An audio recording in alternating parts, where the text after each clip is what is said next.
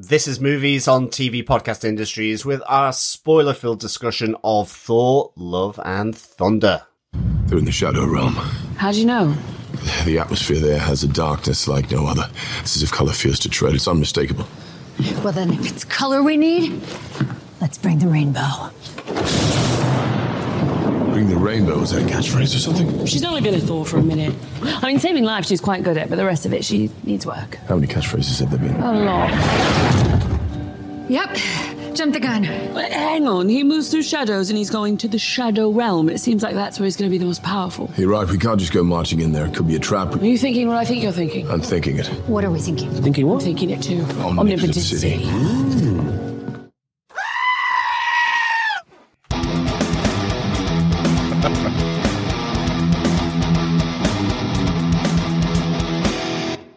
Welcome back, fellow defenders. This is Movies on TV Podcast Industries, and we are discussing Thor, Love and Thunder. I am one of your hosts, John. I'm one of your other hosts, Derek.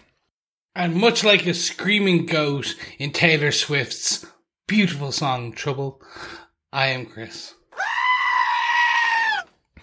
Oh god, it never gets old. Honestly. Absolutely. It does- I am a, I'm a few weeks out from this, and I'm still giggling every time I hear that screaming goat. Every Definitely. time. Absolutely. And just in case some of our fellow defenders don't know this, because I'd completely forgotten about it, there was a meme going around about 10 years ago of Taylor Swift's song Trouble, where uh, just after she sang her lyric Trouble, the Screaming Sheep came in. This apparently went around set with uh, Taika Waititi, and I thought this is the perfect thing to incorporate in my movie. So, uh, so I had completely forgotten about it. I absolutely remember sharing it with all of my friends ten years ago, uh, and then looking back at it uh, last week, it's still just as funny as It it was. is hilarious and comedy wise better than Korg. Yes, yes, we'll get there. We'll get there as we get through our discussion of this movie. We'll be going into spoiler-filled detail of Thor: Love and Thunder, of course, uh, as we always do. So make sure you've got to see it in the cinema if you're uh, if you're interested in seeing it. Should they go and see it? Why about how about starting right there, John? What do you think? For me, this is the best uh, Taika Waititi movie in Marvel. I know he's only done two. Yes. It sounds a bit of a slag, shall we say, but it's not really. I, I really enjoyed this. I love the sensibility of it. I love the humor, uh, in particular the screaming goats slash sheep. Um, so yeah, for me, I really came out of this movie having had a really good time. Excellent, excellent. Chris, how about yourself overall? We haven't actually heard Chris's thoughts of this movie, so this will be the first No. time we'll hear whether he likes it or not. So I'm going to defer okay. to you 1st because you are the person I am so curious to know. I like I I have thoughts. They range from good to bad and everything in between. But I really just want to know what I I haven't heard you. All you've just said is I've seen it. Yep. And I'm like, "Oh my god. This is coming I am questioning the man, ladies and gentlemen, who at one point said Thor Ragnarok was the worst Marvel movie in to date. I wouldn't say I ever said it was the worst. I did say I didn't like it. Um, but it is, I was actually trying to build tension, Chris, because there has been a discussion among our, uh, our listeners on TV podcast industries as to whether I would like this movie at all, uh, considering the, uh, the humor, considering Taika Waititi's involvement in it. Uh, this is miles better than Thor Ragnarok. It's uh, a, an actual film. It's got a storyline. It's got characterization. It's got good humor. Doesn't outstay its welcome. Yeah, they really enjoyed it and came out uh, came out smiling and laughing uh, all the way through throughout the film and have been laughing at a lot of it uh, since. But I think the story is actually really good. The actual seriousness that's involved there does. Um, lean into Taika Waititi's best instincts. So uh, there's some other reasons why it's good as well, uh, which we'll definitely go into when we go through our spoilerful discussion. Okay, so now I'm going to shock and awe uh, our listeners. I was kind of meh. I Very honestly, it was, it was fine. I had some really fun laughs. The screaming goats every time made me giggle, belly laugh, like it rumbled, it shook. Definitely. But then at the same point, some of it I just was like, that's a really weird cut. Why? Like, there's logically, logical fallacies in the story that I just was like, I'm not quite sure what you're doing here. And at the end, it made sense, two parts of it, because they set certain things up, like a connection to the name of the film, um, of Mm-hmm. why they call it that. And I'm like, okay, it gets you there in the end, That's what maybe but I just, I, I, I, it was a strong, meh, it was good. I rushed to rewatch No Way Home Multiverse of Madness as soon as I could, as soon as they were available. This one, I'm like, until there's an actual need, it, it's not that hard to remember all the major story points, and I kind of got Yeah, there. absolutely. So for me, it was like a solid good.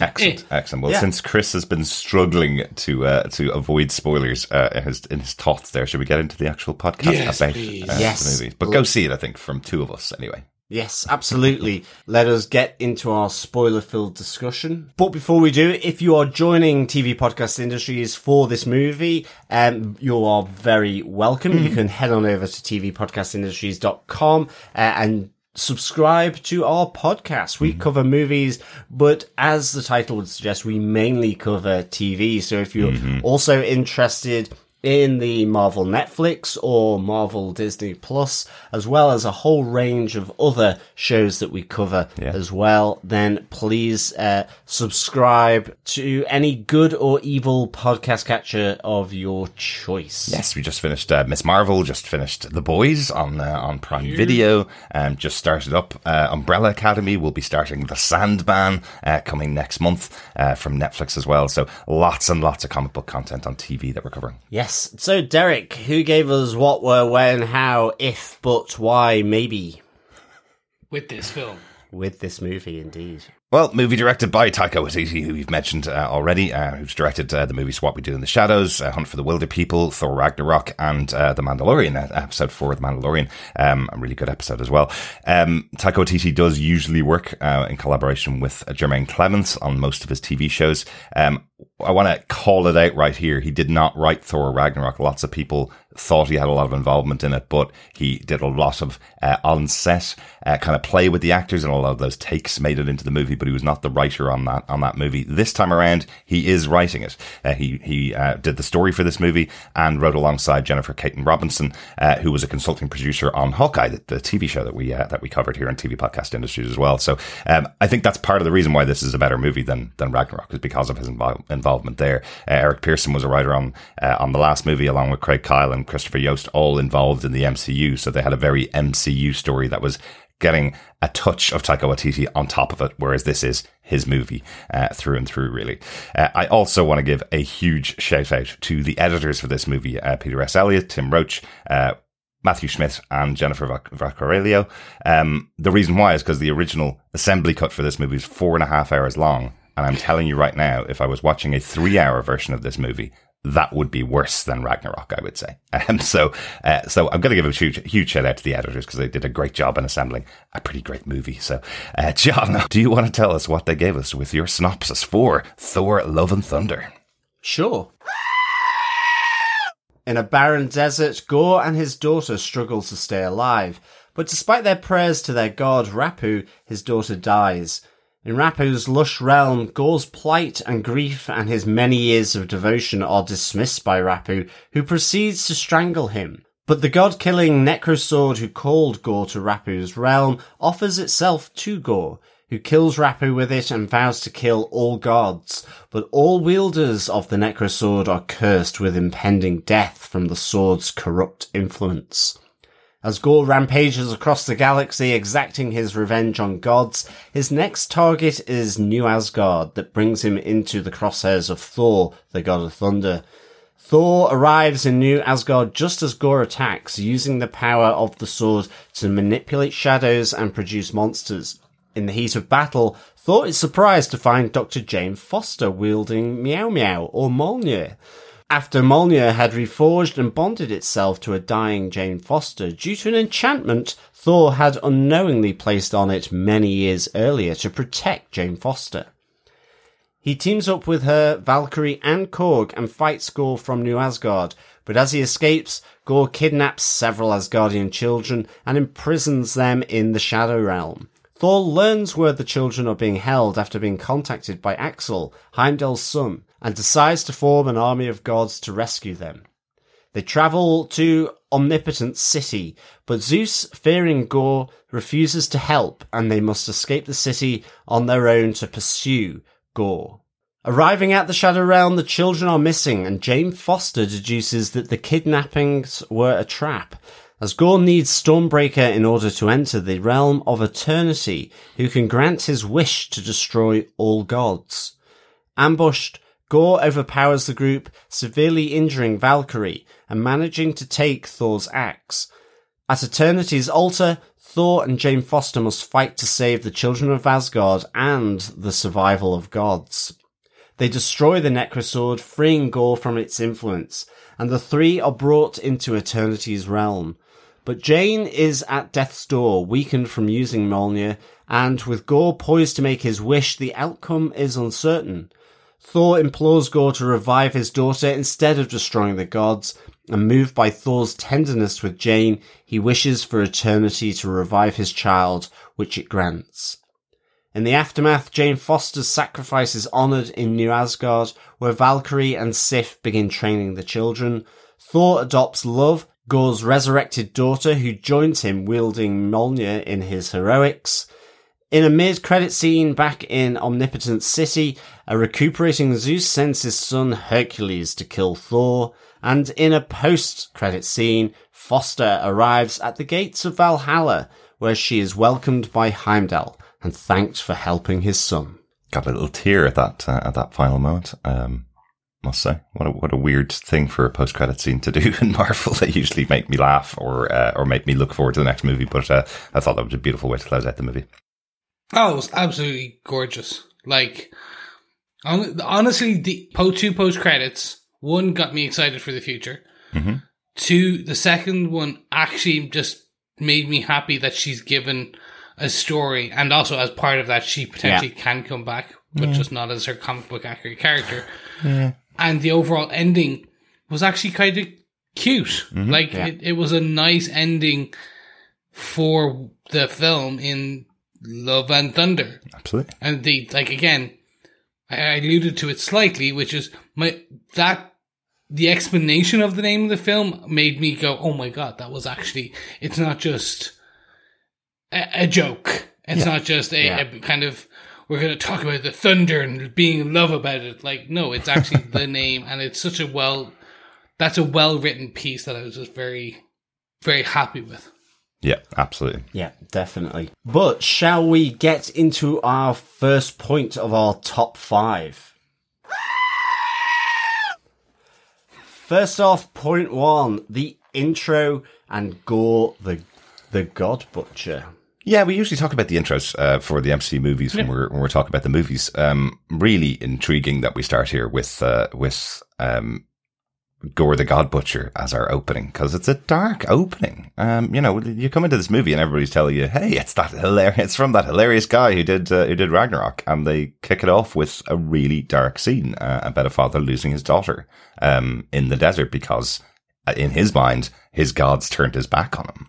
Um, interesting way to way to kick off the movie, and it's not a tone setter. The movie doesn't stay in this place, but it is telling you that it is uh, it's a serious story to begin with. Yeah, definitely. But it, it doesn't say in that place, but darkness is peppered uh, all the way through this and, and really quite nicely, whether it's in the shadow realm or, or whether even sort of right at the end uh, of, of this as well, uh, in the fight at, at uh, the, the altar of eternity. So, like, it's peppered really nicely uh, through this. All the way, but certainly it is a big statement uh, about God's not coming to the rescue of people, uh, and yeah, it was it was really good. And I mean, just to connect this for me, um, absolutely one of the best things from this movie is Christian Bale as 100%. Gorr.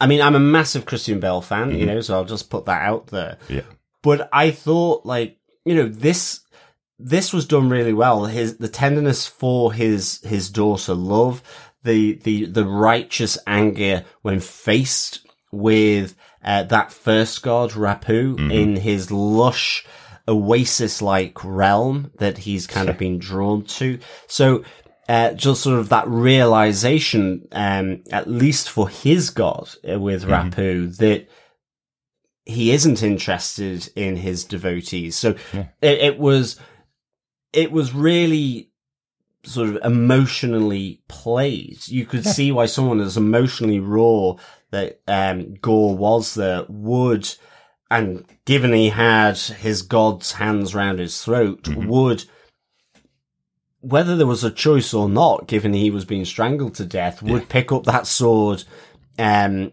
as such uh, to to kill Rapu.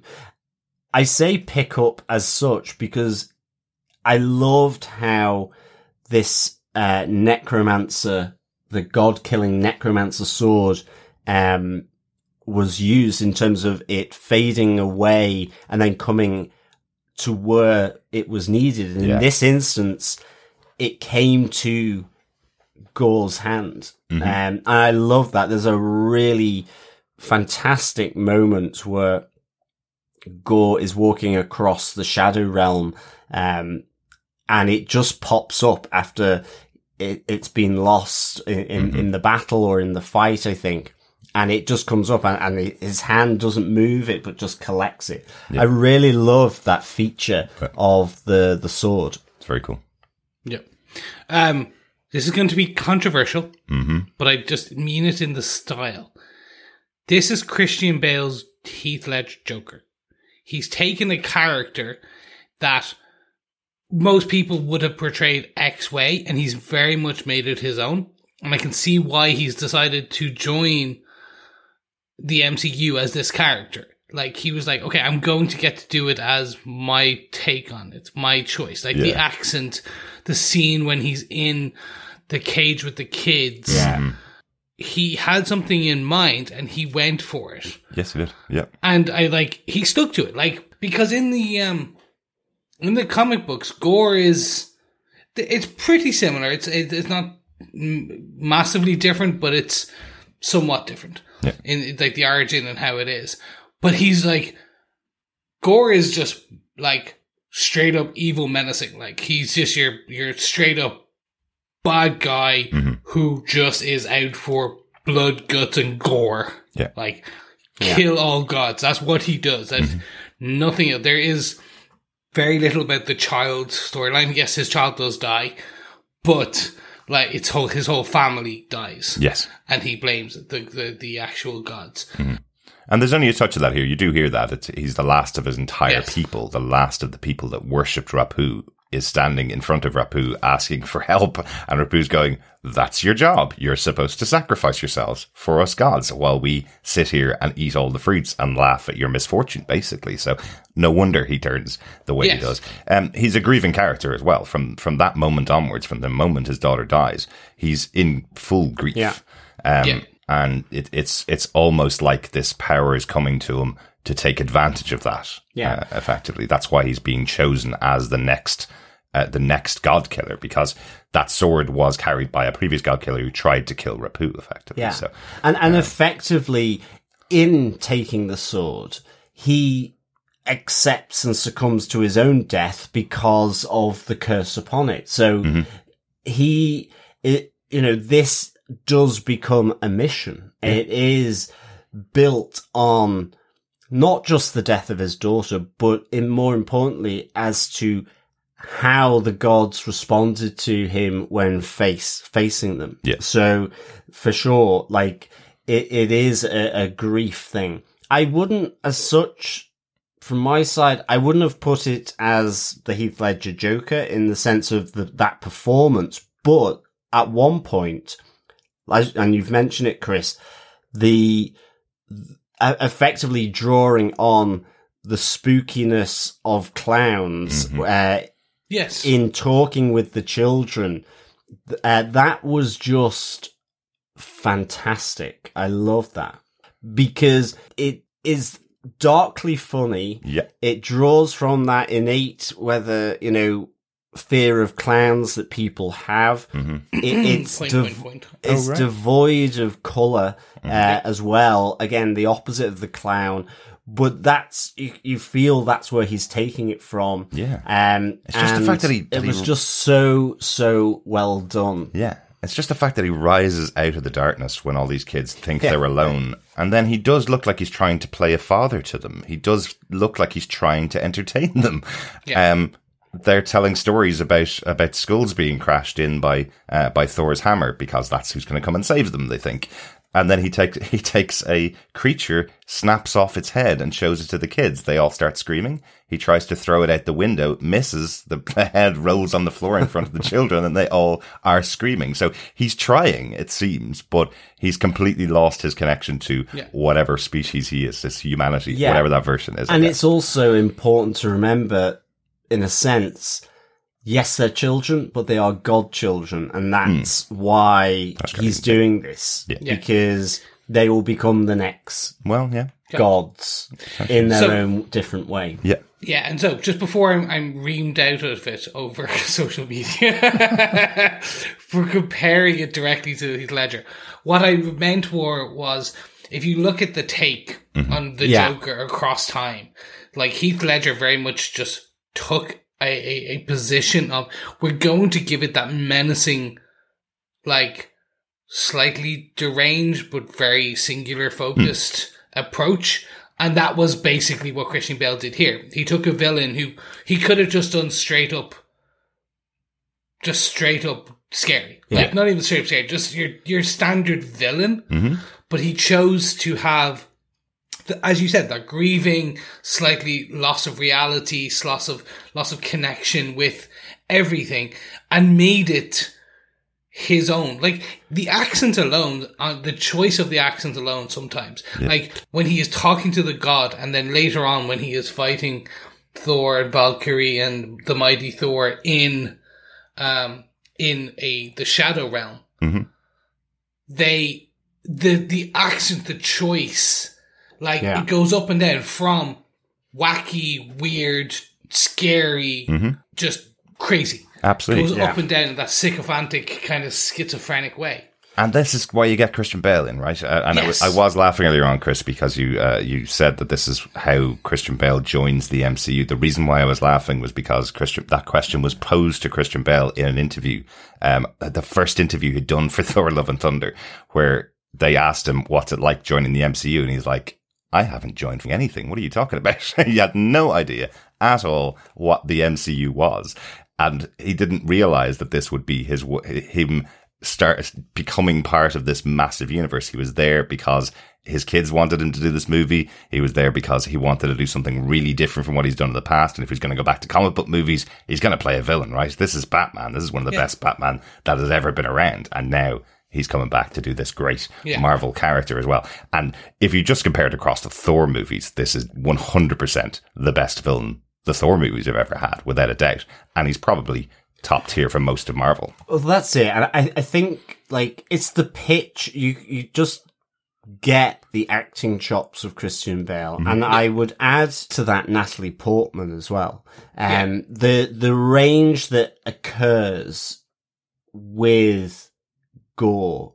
Yes, it, it within being the evil character and the dark character from the tenderness with his daughter in the desert at the start to the clown like um a- attempt in the shadow realm to that ending which we'll come to later uh, plus everything in between you know as he attacks new asgard i thought was really really good and i think really helped by the accompanying visuals you know you think of thor ragnarok you think of uh this movie as well in terms of like New Asgard. It's the it's color, it's bright, it is the rainbow, you know? Yeah. And just stylistically, visually having his character uh, being in black and white effectively with those eyes is just a great kind of contrast that accompanies what he's doing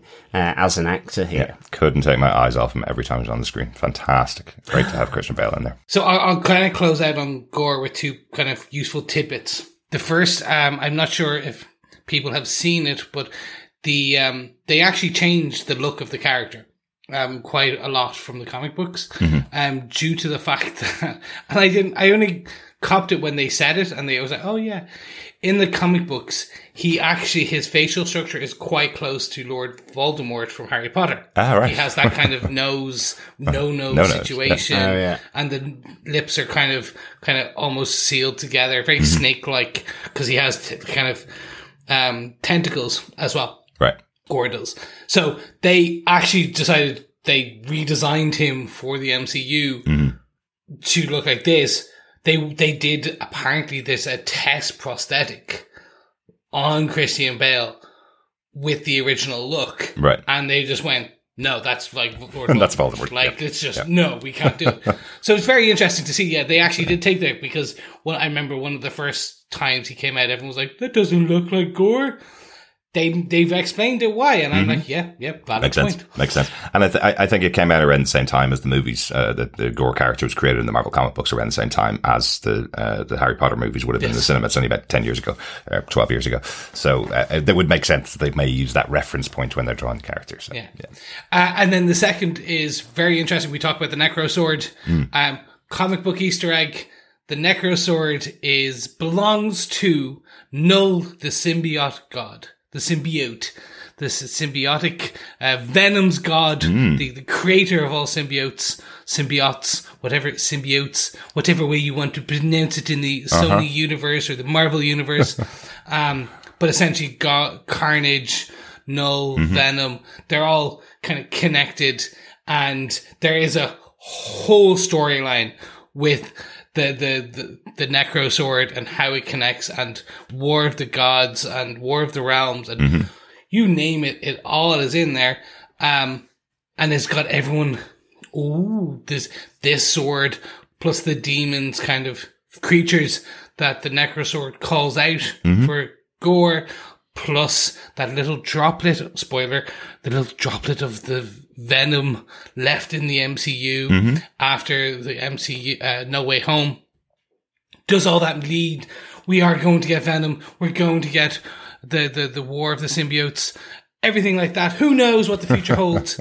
But I just wanted to call it out in case anyone goes, my God, Chris didn't call it the biggest comic book reference. Very good. It Very is good. there. I, I think if anything, it's 20 years away. Yeah. Because there's so many other things on the table. We'll probably get a Venom, but we're not going to get Knull yet. That's like, that is like, we got to go back to the beginning of time and the pre-time universe Well, and start talking about that. I could see. I could see them pulling in something like that, but Sony are going to drive that Spider-Man universe into the absolute ground before it goes anywhere near Marvel being able Yes. to do another movie with Venom. So uh, it's So strangely, they don't own Knull. They don't own Knull. Sony doesn't. Yeah. They own they own Spider Man and Venom and everything connected, all the symbiotes, but they don't own um Knull the God. Yeah, Uh, because that is kind of originally was a creation that came out of uh, actually Thor before it was co-opted and used in um the the Venom stories.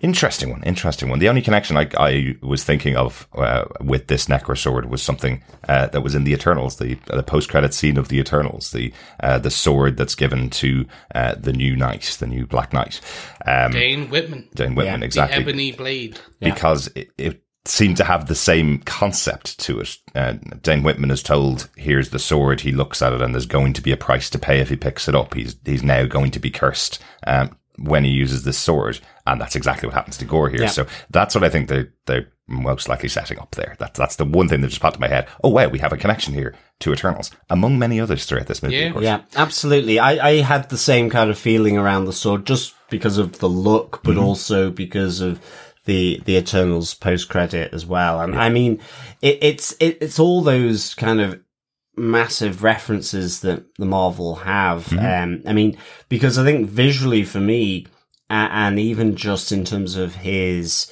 uh, drive, Gorr, because it was black and white, it reminded me of the Empirikul that from the Doctor Strange Death of Magic, Oh, where right. they are looking Oh, yeah, to destroy magic as well. Um, well, here it's the black and white looking to destroy gods because of what's happened previously. So, you know, it, it's, there's loads of different kind of the, the, the those different stories Yeah. that have popped up that that are, are, are being utilized here, I think. Absolutely, absolutely, but a cool one. But let us get on to our point two. Yes, it is Thor and the Guardians of the Galaxy. I think we just needed to talk about it because the last time we saw Thor was at the end of Endgame, running off with the Guardians of the Galaxy, and uh, and they do a nice montage of uh, of their time together uh, at the opening of this movie. Yeah, I mean, I'd like to agree with you. For me, this felt like the bit that was just didn't feel right for something. I I don't know. All the way through this bit, I just felt Chris Pratt seemed to be dialing in his character. Yeah. Um, there seemed to be no life to it, and you know, in the past, I would say Guardians of the Galaxy have been the the movies that have made me laugh so much because of that group interaction of the Guardians, and I felt Rocket was missing here. Um, even just the timing of the I am Groot bit didn't, it just, it, it fulfilled the narrative and in that sense, fantastic. But I just really didn't get the sense. And maybe it's because with Chris Pratt's character, he's still mourning the, the loss of Gamora. But I don't know. There was something that just it just didn't connect with me. Um, I, I loved some of the battle stuff uh, and and the humor in that, but that was because of what Thor was doing. So I really missed the Guardians being the Guardians here, Yeah. uh, just for that brief moment. And as I say, maybe it is. Gamora hanging heavy over the group and over their, you know, their leader, or is he? Uh, Chris Pratt, you know? So I think, um, that was, this was part of the thing I was mo- possibly felt most let down by in respect to my own expectation. Let's just put it that way. You hit the nail on the head of the screaming goat. Um, this this is my expectations was when we heard like so Thor is gone with the Guardians. We got a montage. We got a very weird battle, but that was it. Mm-hmm. I was expecting more Guardians, like, and that's I felt let down because the way it was somewhat built and built previously was that we were going to get maybe the first half, maybe the first third at least, mm-hmm. was going to be a bit more Guardian centric. Now I know we're getting that in Guardians three next year, Yeah, uh, and actually we're getting it actually at the end of this year with the holiday special first. Yep, yep. and the I Am Groot TV show. And well, that's going to be just cute. Come on, you can't be angry at I Am Groot. I'm not angry. I'm just not expecting to enjoy it. Not- I, I'm not angry. I'm just disappointed. I'm always angry, Chris. I'm always. Angry. Uh, ooh, nice reference. Well done. um, so I think this is the the part of it. I was just expecting a bit more Guardians, and then the one part that just felt so, just felt so odd. They he they took it unfortunately to Spinal Tap levels with the fight. Where part of it I was really happy with. Yeah. I was like, this is cool, this is fun, he's doing, and then he does the Van Damme splits. Uh huh. I love and I'm that. like, oh, that was just the 11. That was just like the one. I was like, you had me, and then you. No, it just brought a bit too much. Kind of like, I don't get it. It's I- not even just the Van Damme splits, though. It's also that was used in the in, in a commercial, and it has the exact same music from the commercial that Van Damme did the splits between two trucks. Like they Yeah. have, they have re- not just referenced it, they've taken it and put it into a Thor movie. You So- see, I love this. I mean, if I could hold a yoga pose in that, or the splits in a way that Thor could, I would. I mean, I, I did really enjoy that. I, I thought it was funny. Um, and I really, really did like, you know, the, the glass palace shrine being destroyed by uh, Stormbreaker. Hilarious. You know, really good. Uh, but you know, I just it was just more with with the Guardians. I mean, Yeah. even with Drax, I just didn't get that sense of humor Mm-hmm. coming through, and it it it really um kind of I felt that I felt that um I felt most sorry for uh, actors like Drax and Nebula, who have a lot Yeah. of prosthetics to go through. And the setups are all different places. They're showing, you know, this montage of them being in different places, being in, in uh, fighting in an underwater uh, battle. They're showing them on this planet with the with the glass uh, the, the glass churches on it. Um, and those two actors have to go through all of that makeup to do all of these scenes, and it looks like lots of setups. Apparently, they were there for about four or five months. So that, I wonder if if a couple of hours of that four hour cut was the Guardians piece. I also wonder if the reason why we're getting a lot less of it is because I think at the time of Endgame, James Gunn was not signed up to do volume three. I think at that point, that was when he was over working with DC and they were still having that issue with Marvel because of the, the tri- attempted cancelling of James Gunn, um, that happened on the internet. But I know he was on his way back to do volume three, but because they didn't have a plan and because he was working with DC, I wonder if they were saying, okay, the next Thor movie, we're going to do Thor and Guardians of the Galaxy because everybody loves Guardians of the Galaxy. We're going to give them both equal billing. And then by the time it was starting to come up to that that build up.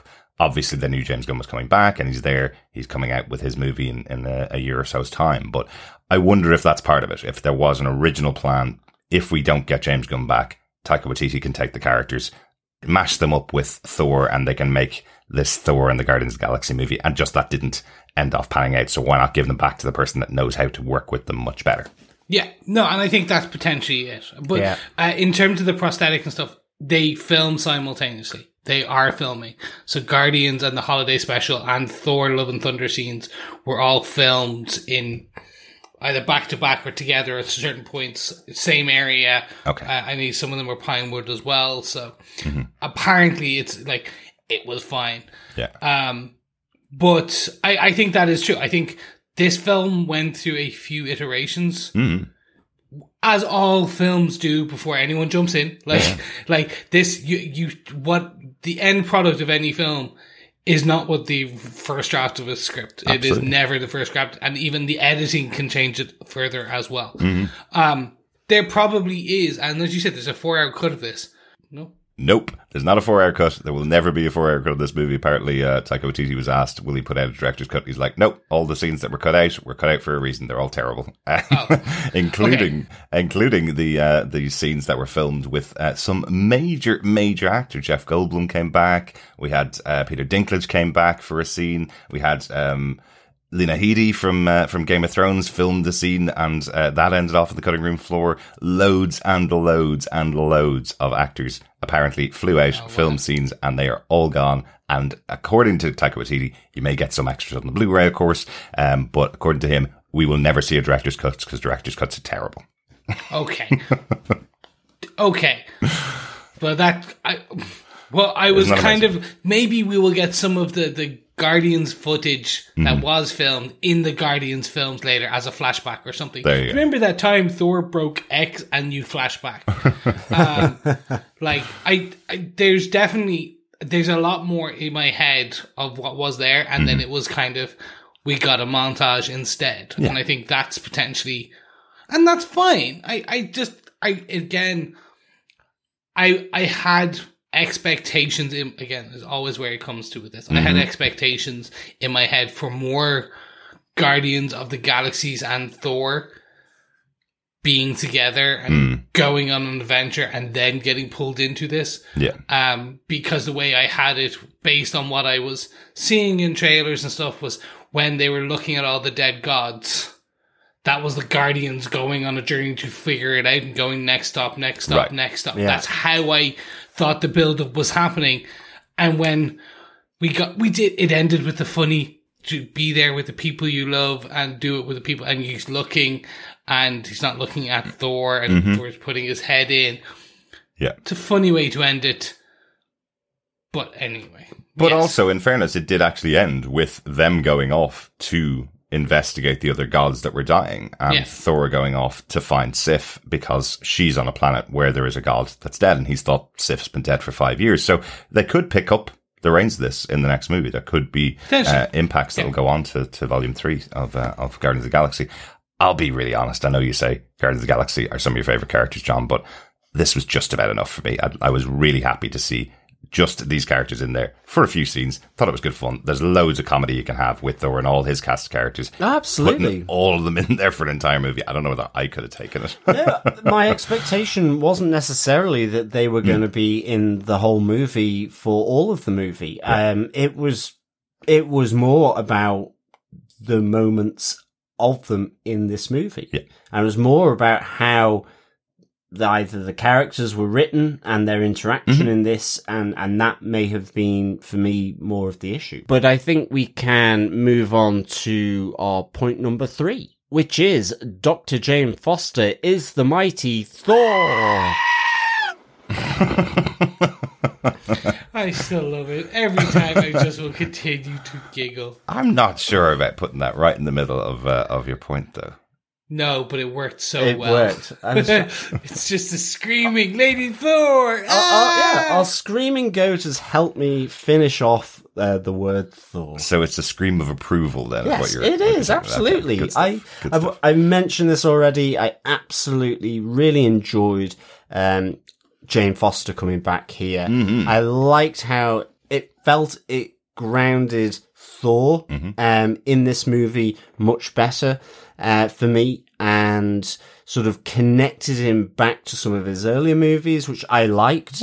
Um, and you know, I really like uh, Taika Waititi in terms of the the movies he's done, Mm-hmm. and, and that I think that was part of the reason why I just felt grim about Thor Ragnarok because I've really enjoyed his stuff, Mm-hmm. and I always have felt they've had heart and soul. They've been funny. I'm not saying they're perfect, but they've they've had this emotional center to them. Um, it could be an emotionally funny center or serious, but th- they've always had it. And I thought in, in bringing Jane Foster, that's what he brought here. And I think uh, Natalie Portman again, you, just giving the range of her chops from comedic to effectively dying uh, with stage four cancer. I mean, so this this was really uh really good for me and I absolutely loved her becoming the mighty Thor. Yep. I really enjoyed the the honoring of her sacrifice uh, at New Asgard. Yes, absolutely. How that wrapped up. The final end credit scene with her, you know, I just really thought this added so much and just that additional dimension with with Mjolnir uh, and how that reforges um, so I really enjoyed that. And, and again, the tension of finding out that while she thinks that Mjolnir is saving her, every time she's using it, she's becoming weaker and Absolutely, weaker. yeah. Uh, when she's not the mighty Thor. Yeah. Uh, that she's still, um, succumbing, uh, to the, the cancer. So I thought this was really emotionally powerful. I think it really connected back with, um, you know, the, the comic book story of Thor and Jane Foster as well in terms of what happens, um, and, and their love for one another. And I thought it really added an emotional depth and I thought she was fantastic, uh, in, in this. Loved her fighting, Yeah. uh, to defend New Asgard, really good, and she had a nifty helmet as well. Absolutely. certainly, uh, it certainly seemed more high tech than Thor's. Mm-hmm. Absolutely, that's because she's mightier. Um, yeah, I, I adored Natalie Portman in here, and it, it's so great that Marvel got her back. They ended off on really bad terms after Th- Thor: The Dark World when they fired the director that she brought on board, which was Patty Jenkins, who went off to make uh, the awesome Wonder Woman. So, um, so they ended on really bad terms. I'm glad they were able to to resolve it because it's always been a problem for me. The idea from Thor 1 was that he fell in love with a woman from Earth and they were to spend the rest of their lives together. And then they paid this lip service to their relationship afterwards, which was, oh, well, we broke up.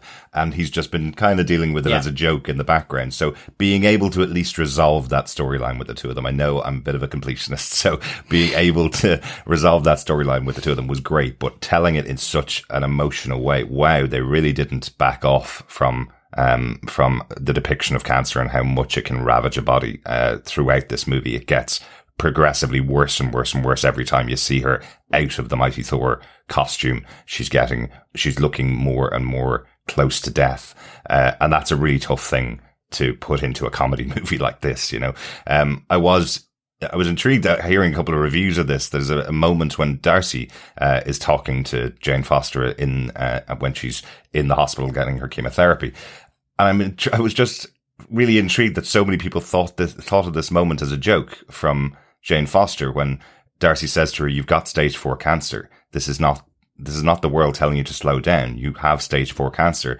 And Jane Foster says to her, "That's what we know of," and everybody seems to think that that was a joke you see her working in her laboratory trying to cure cancer. She's putting every single bit of her body towards trying to cure this thing that's incurable.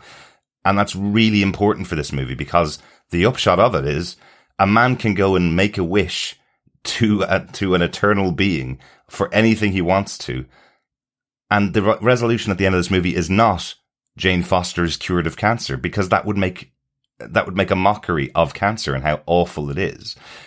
The resolution in this movie is the man allows Jane Foster to die and brings his daughter back and he dies himself. Death is really present in this movie and I'm so glad they went down that route with the storyline and it is treated with the seriousness that that it is it needs to be treated. Yes, uh, really, really good job on this on this storyline, and, and no better actor to take it on board. Natalie Portman is right on top of her game in this. She, uh, she's having so much fun as the Mighty Thor as well. You can see why it's so attractive to her to get away from her terminal sentence effectively um, that she's been given. That's that's where exactly. we start with her. It, it's that addiction that she mm. has of becoming uh, and and continuing and doing my, the mighty Thor. Yeah, because it takes her from what she's suffering in in human form Absolutely. effectively. Absolutely.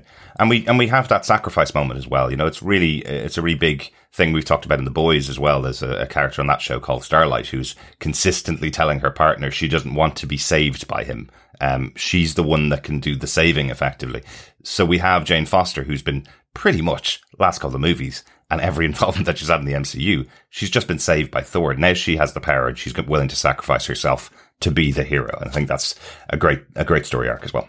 Really good. Yeah, and and effectively to save him, yeah. so that he can get to to Gorr in time before the wish. Exactly, exactly.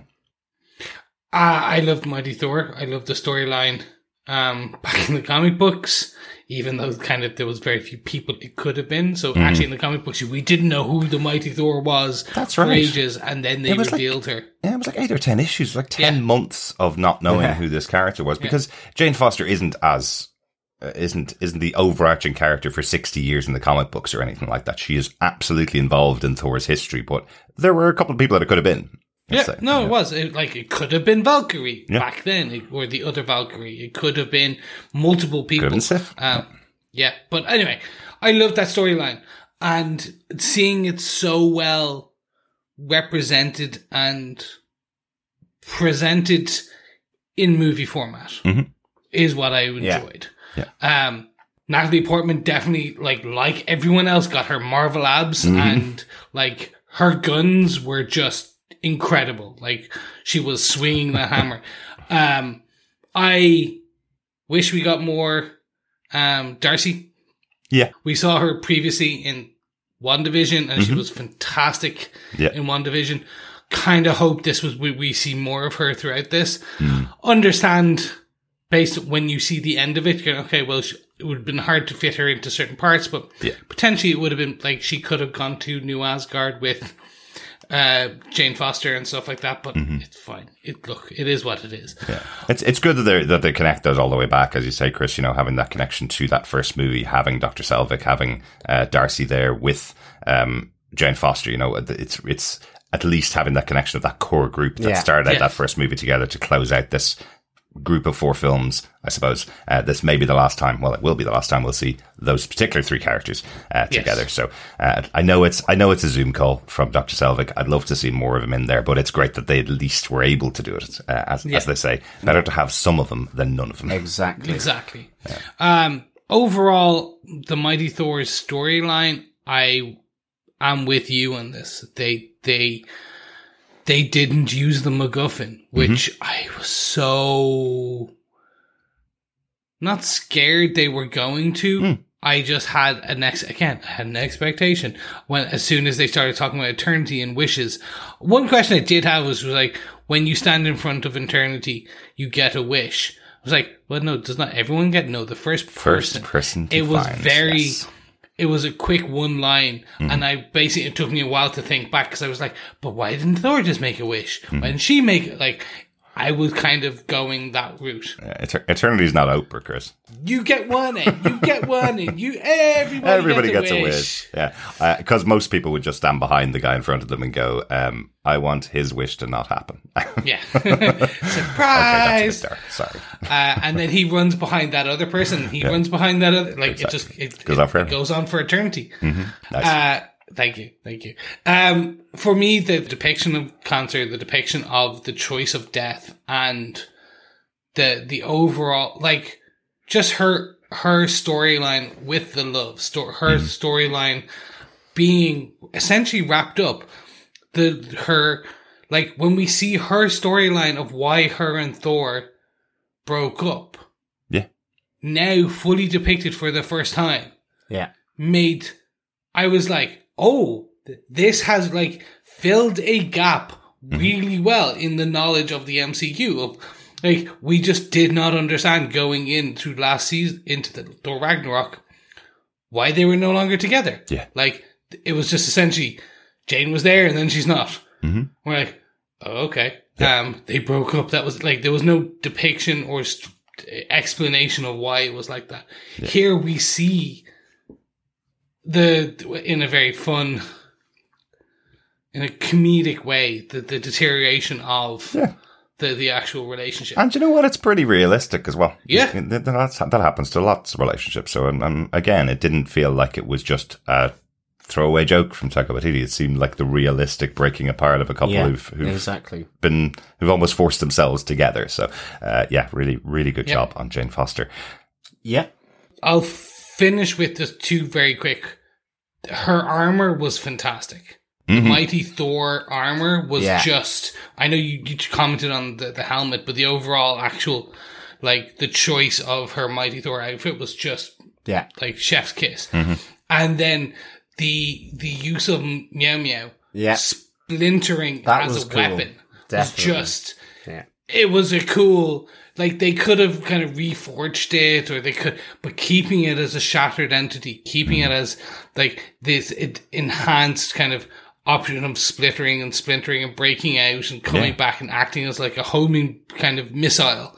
I was like just fantastic. For to separate it out from stormbreaker and thor's fighting style they gave them very unique her own mighty thor style versus odinson as a fighting style and his bit more brutal but Yeah. I, I think it was fantastic Yeah. Absolutely. I really like that. And I, I have to say, I really like the idea that the reason why she's able to become Mighty Thor is because he's put a spell on Mjolnir, effectively saying, protect Jane Foster because I love her, uh, which is pretty much a similar spell that his Yep. father put on Mjolnir when giving it to him back in the first movie. So all tying back. Really good. Really good. Exactly. And there was the little tension between Stormbreaker and Mjolnir as well. So kind of riffing, I guess, Oh, a bit off the Doctor Strange's cloak and the, the axes, uh, the, in the sanctum. So yeah, true, it, yeah, it was kind of a, a nice, uh, little additional inert kind of moment. That one uh, was guess. that one's a little too silly for me, and uh, every time I saw Stor- Stormbreaker appear on screen uh, with with what looked like a quizzical look for for a battle axe, I was kind of going, okay, I'm, Yeah. I'm done with this. Go back to the screaming goats. It maybe ran a little too uh, Yeah. long in terms of the joke. Yeah, for sure. Yeah. But but do you know what didn't the screaming goats Well, as we move on to exactly. our next point.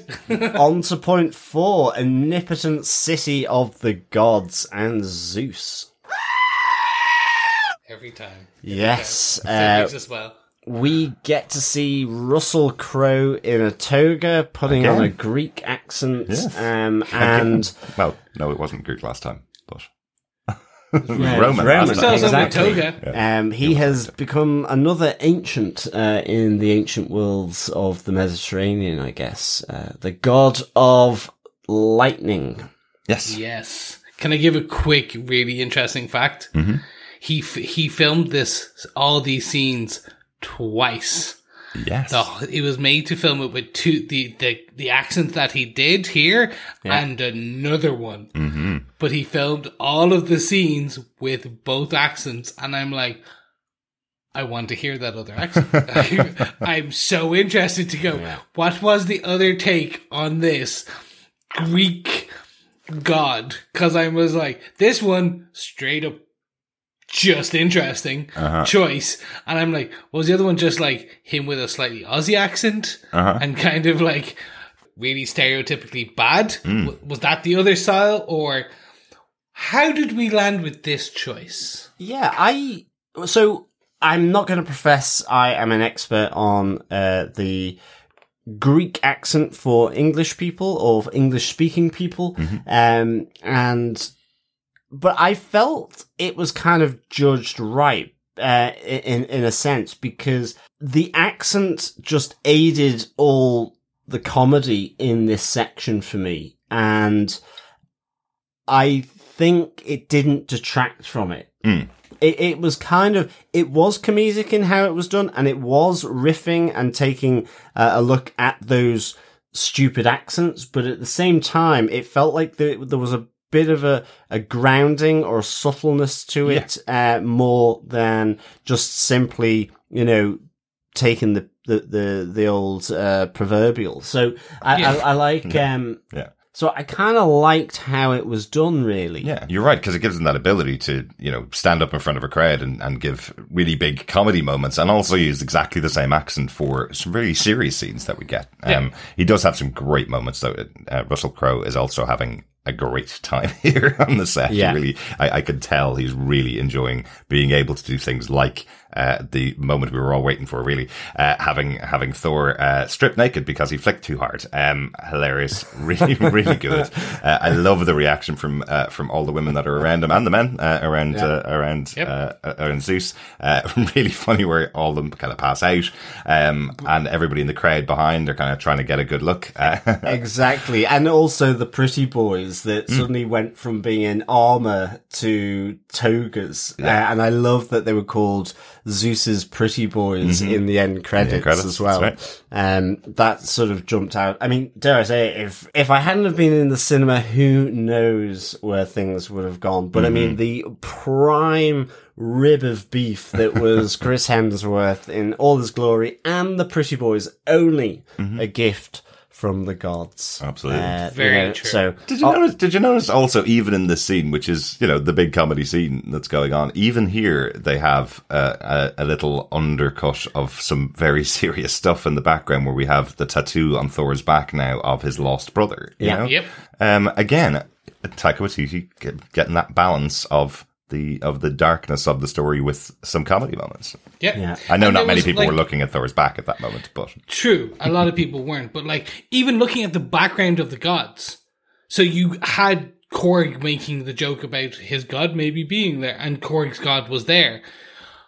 Beyond that, we had potentially we had the Great Serpent from Shang Chi. Yep. yes, like I think so. in in there looked the sim. It looked almost the spit, but just slightly different colors. Yeah, Um, apparently, uh, this is the one I the scene I would rewatch because there are so many gods in there. yeah. Yes, there's lo- lots of jokes made. Um, an interesting one with the uh, the Celestials from the Eternals are outside the windows peering in because they can't fit inside the hall, which is a good laugh, a good a good gag. But again, ties it into one of the movies Yeah. of Phase Four. You know, uh, you can see them looking in the window. I wonder if uh, if they have um, captured any of the other Eternals since the last Yeah. time we saw them. And there was the Bao god because Bao are godly. Mm, dumplings, Yeah, dumplings get their own god. Uh, They certainly world, do. of course. And I like that. I, I really enjoyed that. I think, you know, this could have been almost my favorite piece, with the exception that Korg's face survived being struck down by Zeus's lightning, because just not to bring it down, but I have to say, Korg is my least favorite character across the whole of the MCU, and the only reason I can say what the the the eureka moment as to why I couldn't quite put my finger on it previously, um, is because it feels like he absolutely interrupts everything. Yeah. um, that's happening.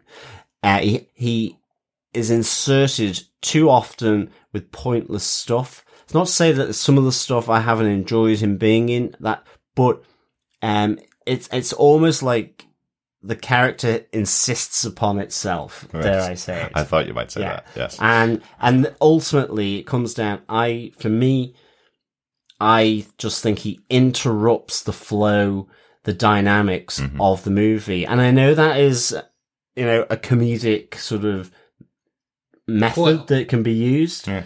but it doesn't add anything for me and not even on the comedic level. Um so I was heartily disappointed when his face survived. Although I did like him having a gay pregnancy at the end with a uh, motorbike mustached fellow Korg. I guess. Yes. Krogan. So that was the, the the one of the massive saving graces, which they actually did a nice aspect of, like just all of Korg's planet are gay. They are all just men, and that's how they have babies, and that's it. There was no special. It was, Exactly. That's it. Done and dusted. I agree with a lot of what you're saying regarding Korg. The way that they set it up for me is they tried to essentially make him almost the Groot um, in that Yeah. from Guardians, where he had that line, that funny moment in each of the sections that kind of like you're like, ha ha ha, oh he's so funny, and we want to make toys out of him because he is so cool. It just didn't work on aspects of it. Some of it did Yeah. because of the like the conversation with Valkyrie on the on the way to the Shadow Realm. Just between him and Yeah. Valkyrie acting as that back and forth. And that's when Korg does work because that's that's the the actor being the actor from Jojo Rabbit, being that serious that's why he is a really good actor because like when in Jojo Rabbit the film he plays Hitler, mm-hmm. he's playing Hitler as both a comedic character Yeah. and then and the flip becomes this quite horrible what you would expect Hitler to be. Yeah. And then in this he's trying he's a comedic actor and then he kind of they get into this quite touching moment talking about Valkyrie's loss of love and her Yeah. the the loss of her kind of the rest of the Valkyries. But that's all Tessa Thompson. Like, and Taika is a great director. He's he's created a moment where she's able to have that conversation, and it works really, really well. And Korg works really, really well there. But um, when you have characters like uh, well, like Groot and Rocket in in Guardians of the Galaxy, you can have the two of them play off each other, and they can, and you can get the timing completely right with the, with those characters because he's the only CGI character in a lot of scenes that involve three or four different actors. I think they struggle to work out where to put in his character there, where to actually use the take that was done on set, where to actually use the uh, the the actual funny line, and it felt like they needed to put it in one after every single moment. Because why would you do a CGI character if he's not going to get a funny line? Seemed to be the impetus for him, and Yeah. it was way too much. It was way too much. I know kids are going to love the character. I know they really enjoy him. Favorite character in the MCU for them. Um, that absolutely isn't mine. And he was just way, it just used way too much in, in Yeah. a reasonably tight movie. Yes, but it does give us uh, like the aspect of that in hi- him dying, quote unquote, if you want to call it that, losing him. Like it, it's it's the the next trigger that brings us a step forward towards kind of the goal of the the film, like kind of him being shattered in a good way propels the film forward again. Yeah. Um, and that's when you have a character like that, that's fine. That's Yeah. good. You can do that with them. Um, Yeah, he does propel the story forward, but the only important thing that was supposed to happen here, they were trying to get an army of gods from Omnipotent City, but the gods were too scared of the god killer, basically, so they decide to Yep. sit on their thrones, exactly like we, like the reason they're being killed by Gorr. Uh, they decide to just sit on their thrones and hide. Um, but Thor gets the opportunity to effectively steal Zeus's lightning bolt and um, take him out. Let's say, um, yes, yes, immobilize. yeah, real we surprise. think is death. yeah, Yeah, this was fun. Like it, it, the battle was cool. Getting the, the lightning bolt for the way it was was cool, Mm-hmm. And then the the the exit was cool. Yes.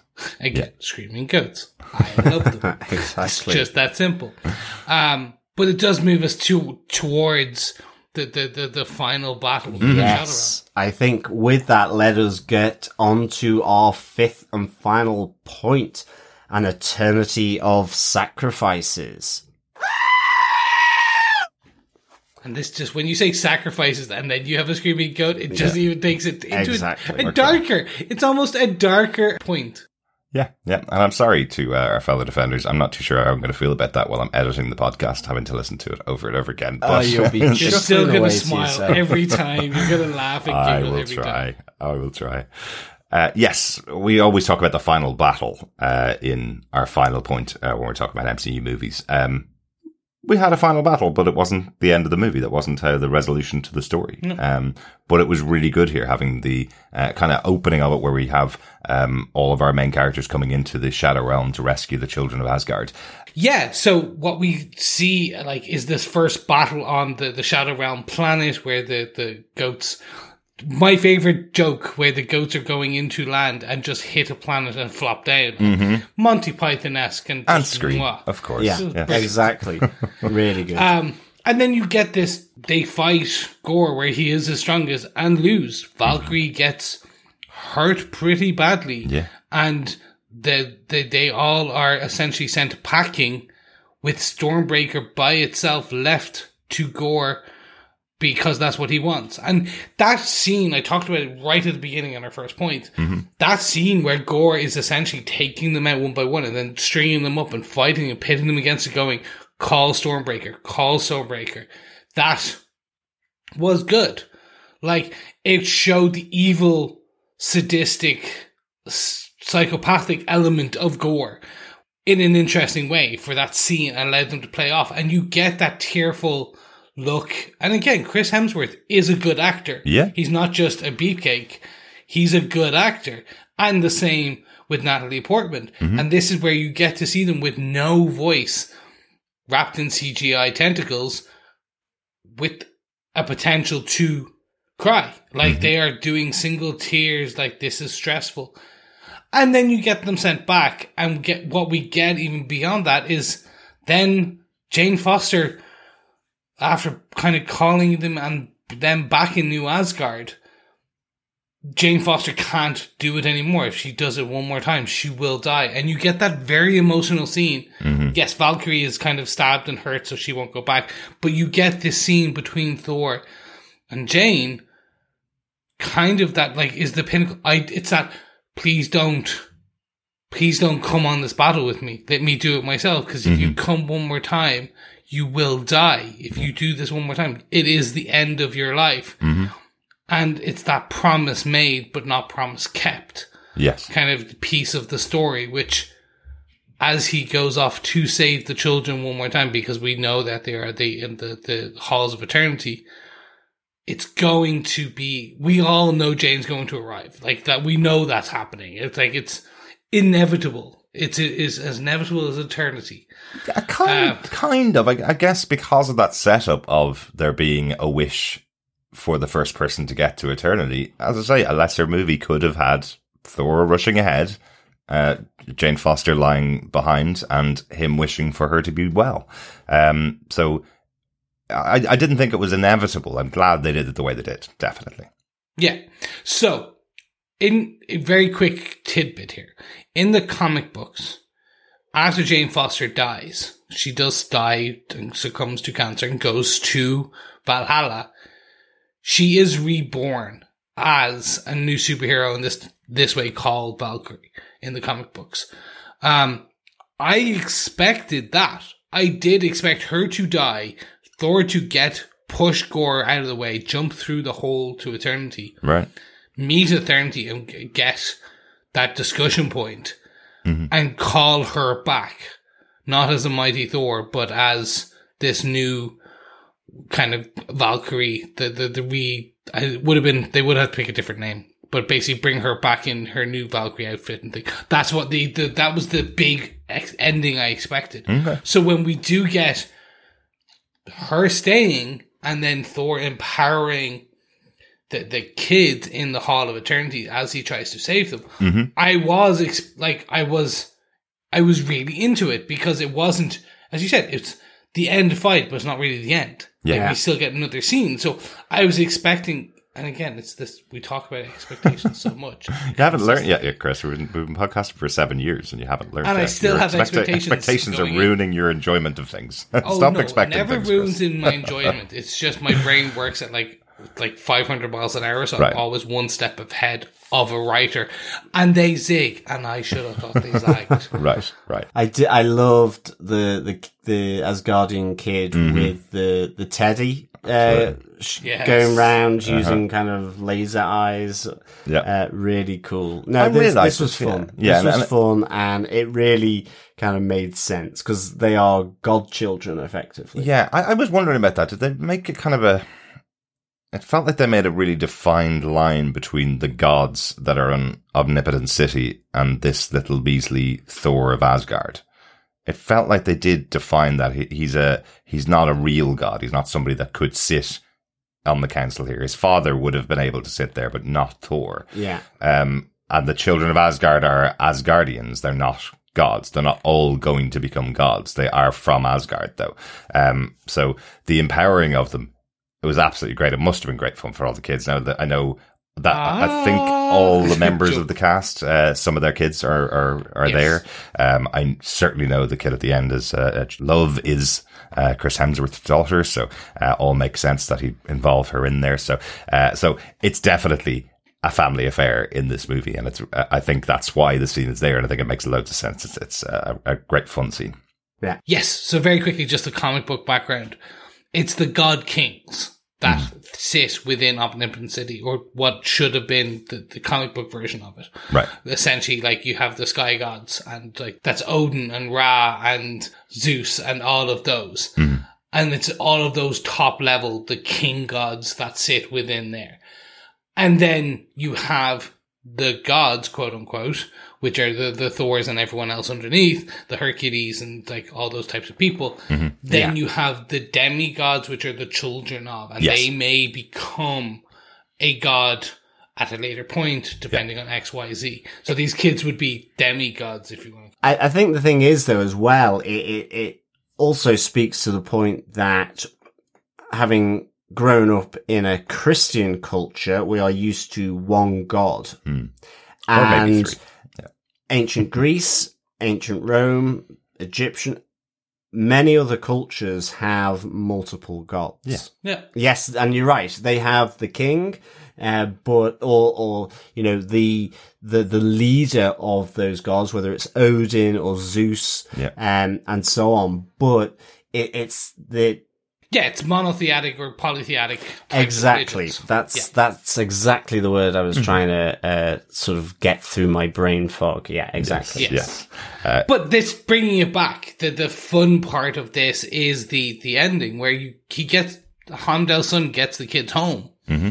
but Gorr still gets through. Gorr gets Stormbreaker. It's through, and he goes to the the Hall of Eternity or to the the Edge of Eternity or where Eternity is. We were calling it the the altar of eternity. Yes, that's a really good name because my God, we get to see Eternity. Yeah. like for the three of us we never I, I okay i never thought we would see Absolutely. the like eternity in his comic book like made up of uni- universes and galaxies form or like non-form Uh, just mwah.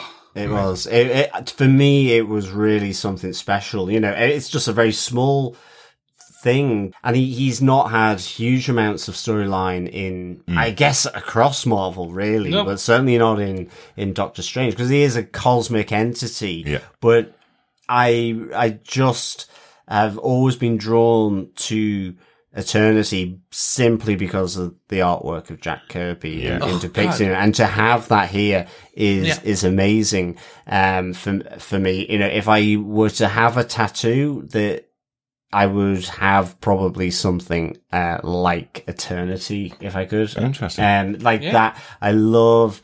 Uh, I just love how Eternity is depicted um, in in the Marvel comics, and to get um, Eternity here, yeah, I, I never thought it was coming to a, an MCU. I think it's really interesting. You know, we, we've had the Celestials from Eternals. I think this is, you know, in terms of that food chain, I guess, uh, in, in Marvel Comics, this is another step up, uh, having, um, the, the cosmic entities being depicted here, of which one of them is eternity. So really interesting stuff. And I, I do, I think that's where there's this connection, uh, for, for this movie is very much, um, uh, amongst all the other ones that we've talked about, but also that it, it connects to that side that the Eternals brought in Yep. for sure.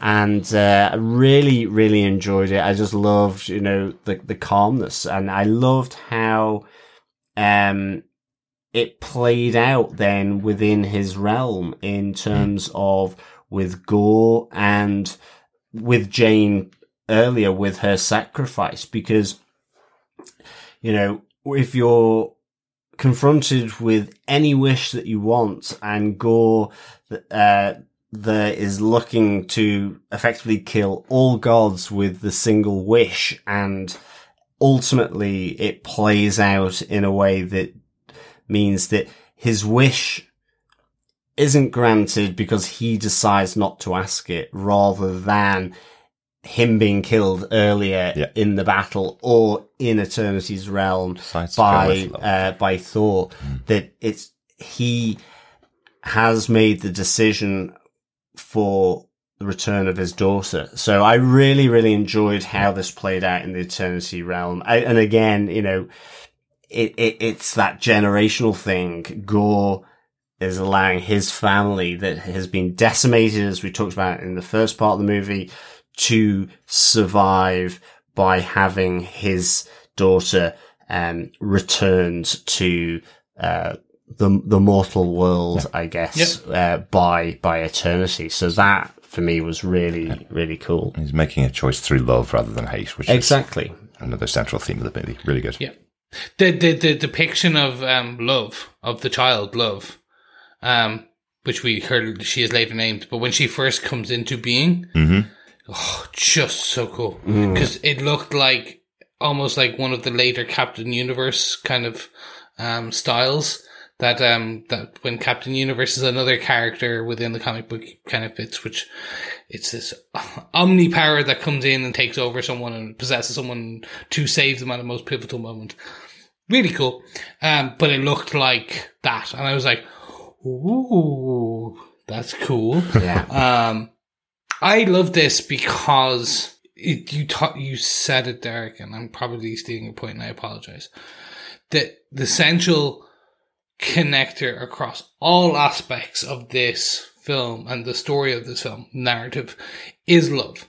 Mm-hmm. Love can make you do great things. Love can make you do terrible things, but it's the central theme, no matter what. Like yeah. like Meow Meow saves Jane Foster because of love, because of the, the love Thor had back in the day and asks for Mjolnir to do, to save her and protect her at all times. Like, you can kind of build threads and uh, each of the characters and what they're doing for their love and why they love it and how that love connects them and propels them forward or backwards or whatever they do. It all comes back to the love. And it's so, so strong and it comes out, but it's just you could have you could have crashed this plane as a story. Oh, absolutely. Like at right at the end. Like this could have been a flaming mess at the Yeah. end. And that final scene as Love and Thunder come out on the beach and jump. And mm-hmm. it's that very Yeah. iconic same Thor jump that he did on in Thor Ragnarok on the, mm-hmm. the, the bridge, but she's doing her and then just it's just it that was the like you talked about having a tear previously. That for me as well just made me go, oh, right in the Yeah. feels, like Yeah. just so good. It's great. because it is. He is a dad now. He's fulfilling the wish, That's it. and he's just doing like it does the story proud. Yeah, but and that's the bigger that's the bigger thing. This is the end of the four series. I know this is the first Marvel character that's gotten four movies. Part of that was because one of the movies wasn't very good, so they've been trying to kind of wipe that out. So he's got three great movies, let's say. Um, but the storyline of Thor from the beginning is him trying to find his place because he's supposed to be taking over the throne from Odin, but he doesn't know who he is other than being a warrior. We're now at this point with the character and everybody involved in the movie where they are in their lives. They're all they're all family people. They're all uh, men that that have have kids now. This is the moment that has solved the big thing that he's been missing in his life. If it can't be Jane Foster, he now has the love of his daughter. He now has somebody to share his life with that he can um, live for more than living for himself, because that has been the character, the party character that we've seen throughout even the What If series. This character of Thor, who's always been a laugh and a joke, but behind it all has been missing something. He's now found what he's been missing. So it ties up, I think, the entire arc of Thor. I know they say Thor will be back, but not, I don't think we're going to get another Thor movie. We'll see Thor again in, in some way, but I'm not too sure they're going to see another movie of, of him. Yeah, and, and also it c- it connects with him losing Loki in mm-hmm. in Endgame. Yeah. It is him losing his father, Odin, his mother. So all these He- different losses. Heimdall, his sister. Yeah. Exactly. Really, really good. And I think as well, just to build on what Chris said, you know, I absolutely love the ending of this, uh, with, uh, Thor and Love sort of running onto the beach. But it, it, it was kicked off for me as well, where you have Gorr effectively making that wish and he reaches his arm out to, to Thor uh, and, and Jane Foster.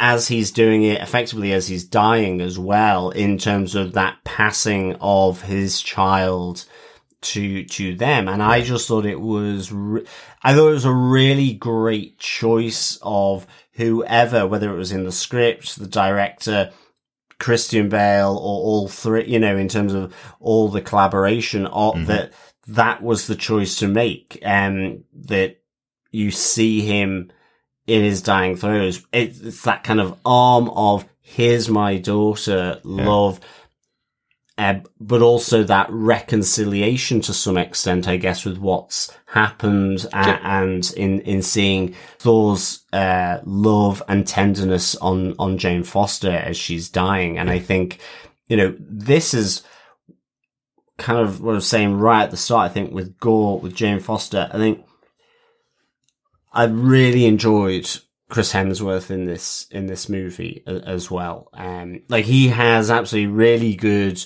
comedy chops as well, and I I like the balance of, of it here. Um, and I guess maybe with Ragnarok, he was too much trying to find himself, um, or not enough of that balance for me. So uh, I just really enjoyed how they um, you know, all three of these actors really just made this final scene really, Yeah. of scenes really, really special for me. Yeah. Yeah. I'll, I'll I'll kind of finish up my point, which is I actually do think we'll see another Thor. We will, and I think it will be the one where Thor dies. I think that's the they'll they'll they they- they'll do one more. Thor will return. It'll be buddy cop with his kid love, and then that's the handover to the next Thor. Yeah. She becomes Thor, uh, maybe an aged up version. I don't know what, but I think like Chris Hemsworth is he said he's happy to come back he's happy to do it he joked uh, in a press junket that when he saw the screening of the film and saw the Thor return he's like oh cool I am cool Right, yeah. happy to um pretty Yeah. sure like they'll do more He's certainly But- going to say that on the press tour, without a doubt. I, Yes. I'm just not too sure. He's the last of the original Avengers. Everybody else is done. They are they are finished. They've moved on to their new projects. Um, I think Thor will return was possibly Love becomes Thor, and and he will open up that movie, and then the movie will be hers or something. But Yes. they, they're not going to close the door. This is Marvel. They don't close the door on anybody. But uh, but right now, no plans for a Thor five. Uh, any notes uh, that we haven't talked about on the movie? One very quick one. We see the head of the Living Tribunal, uh, the head of the Watcher, and some other cosmic entities Yes. in the Hall of Eternity. Uh, the Watcher is now up there as a kind of along with the the, the head of the Living Tribunal. Um, so definitely interesting to see Yeah. that. There was a celestial head as well in in Um, Exactly, that. there was the, Yeah. the uh, Ar- Arishem, the um, the the the the the, the judge, Yeah. the the actual red one that we see, um, who pulls the Eternals at the end of Eternals, the red celestial, the, Yeah. the, the, the, the judge, Yes. The big un. seen, the, the, the the master god. The last time we saw the Living Tribunal, by the way, was Doctor Strange, where Yeah. he's flying through a dimension and you see all the different Living Yeah. Tribunal heads Yes. nice. These are just like nice for us. Like for everyone else, they're just kind of ooh, that looks pretty. For us, like this is setting up the potential for some amazing. Whether they pull in storylines, whether they don't, but at least these characters who, like, the Living Tribunal offers that opportunity for the multiverse. Like, and we already know there is the multiverse there, but the Living Tribunal is a judge Yeah. and arbiter of multiverses and universes as a whole. Yep. So that character alone can like p- opens up additional pot- potentials. Yeah. Well, with that character mixed with the Watcher is, is one of the streams that they could be going to. But it does feel like Marvel are making sure that all of their characters are made available for live action. Uh, Yes. At, at the moment, it's it's interesting how much they've doubled down over the last couple of years, bringing in Eternals in this Phase Four, bringing in uh, the Celestials there. Bringing in, in in Moon Knight, even bringing in all of the Egyptian gods. You know, that's a whole pantheon of characters that they have available to, to them to use wherever they want to. Yep. And here, bringing in too many gods to even look at in Omnipotent City. you know, there's so many options that they have. And that's just the gods. Uh, they've also brought in other characters as well. So, um, so yeah, there's lot, lots and lots of abilities that they have here. And I think that's what Marvel Comics have always had the ability to do. You, you bring in a writer and they can walk in and they have an entire toy box to play with now. And they've already laid a lot of those out in the MCU. already. So, uh, so it's interesting that that seems to be the path they're going then. Yeah. Uh, everything's there to play with from the future. Yeah. Uh, speaking of new toys to play with, should we talk about the post credit scenes? Yeah. Um, there's the there's the kind of mid credit there. Uh, Chris, would you like to sort of Oh my introduce god, I so do. This this one absolutely shocked me because I had no idea that this character had been cast Yeah. and kind of it was just a complete shock. So yes, we get the introduction of Hercules and not the Hercules Disney character, but no, no, no, the the Marvel Hercules character with none other than Brett Goldstein, who people may know from um, basically Ted Lasso, but a, a number of other. He's also an amazing writer, and on top of that, as well, is a podcaster, much like ourselves. Um, Right. but absolute great British lad, and having him as Hercules, I I was ju- I was my jaw dropped on that. I was like, well, he's going to get the Marvel abs, and he's also actually a really good interpretation of who that character is because he's a big hairy brute, uh, gruff, and just kind of with this weird comedic edge. And that character that Brett Goldstein plays in Ted Lasso is actually somewhat there. So I was like, "Ooh, that's an interesting casting choice. It makes it ties it up really well." And that's why I think there will be a Thor 5 because Hercules will kill Thor, Odinson. Uh, yeah, there, there's no reason that you would bring in. Uh, you're right. There's no reason that you bring in an actor like Brett Goldstein, who's won multiple Emmys for that show I've never seen, uh, Ted Lasso. Um, so yeah, I, there's no reason you bring him in if there wasn't a plan for him in the future. Uh, Yeah. I, I can see that. Um, yeah, unfortunately, it's on Apple TV. A, channel that I just have no idea about, or a service I, know, I have no idea about. So everybody tells me to watch Ted Lasso. He's apparently fantastic in it, uh, the big standout in the show. So he's now in the MCU uh, as Hercules. Um, one of the things I, you, I know you mentioned earlier on, Chris, about about the the. Uh, the, the outfit for the Mighty Thor for Jane Foster, the costumes in this movie are so, they're so 80s driven. They really look like they're jumping off the comic book covers and none more so than Hercules. This looks Yeah. exactly like the Yeah. Hercules I remember from the comic books in the appearances that I've seen in this.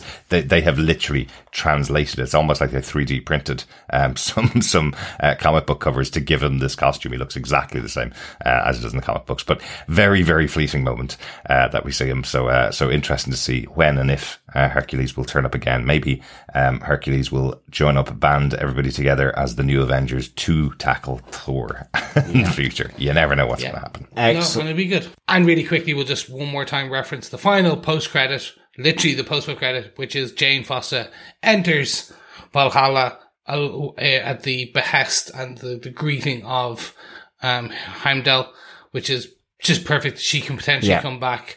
She Exactly. or she could just stay there. See, I people don't keep think she saying will. that she's earned her place in Valhalla by being the mighty Thor. That Yes. that is the big moment. Doctor Foster is now a member of the Asgardians. She has made her way to Valhalla. It is the end point, but understood in mythology that it, these places are places you can visit effectively. Unlike our version of heaven, nobody really gets uh, taken in Christianity back from heaven once they're gone. Yeah. Valhalla is a place that pe- that sometimes in the mythology people battle things to get there and You bring them can't get back. through the gates, you see, of St. Peter's a real hard ass.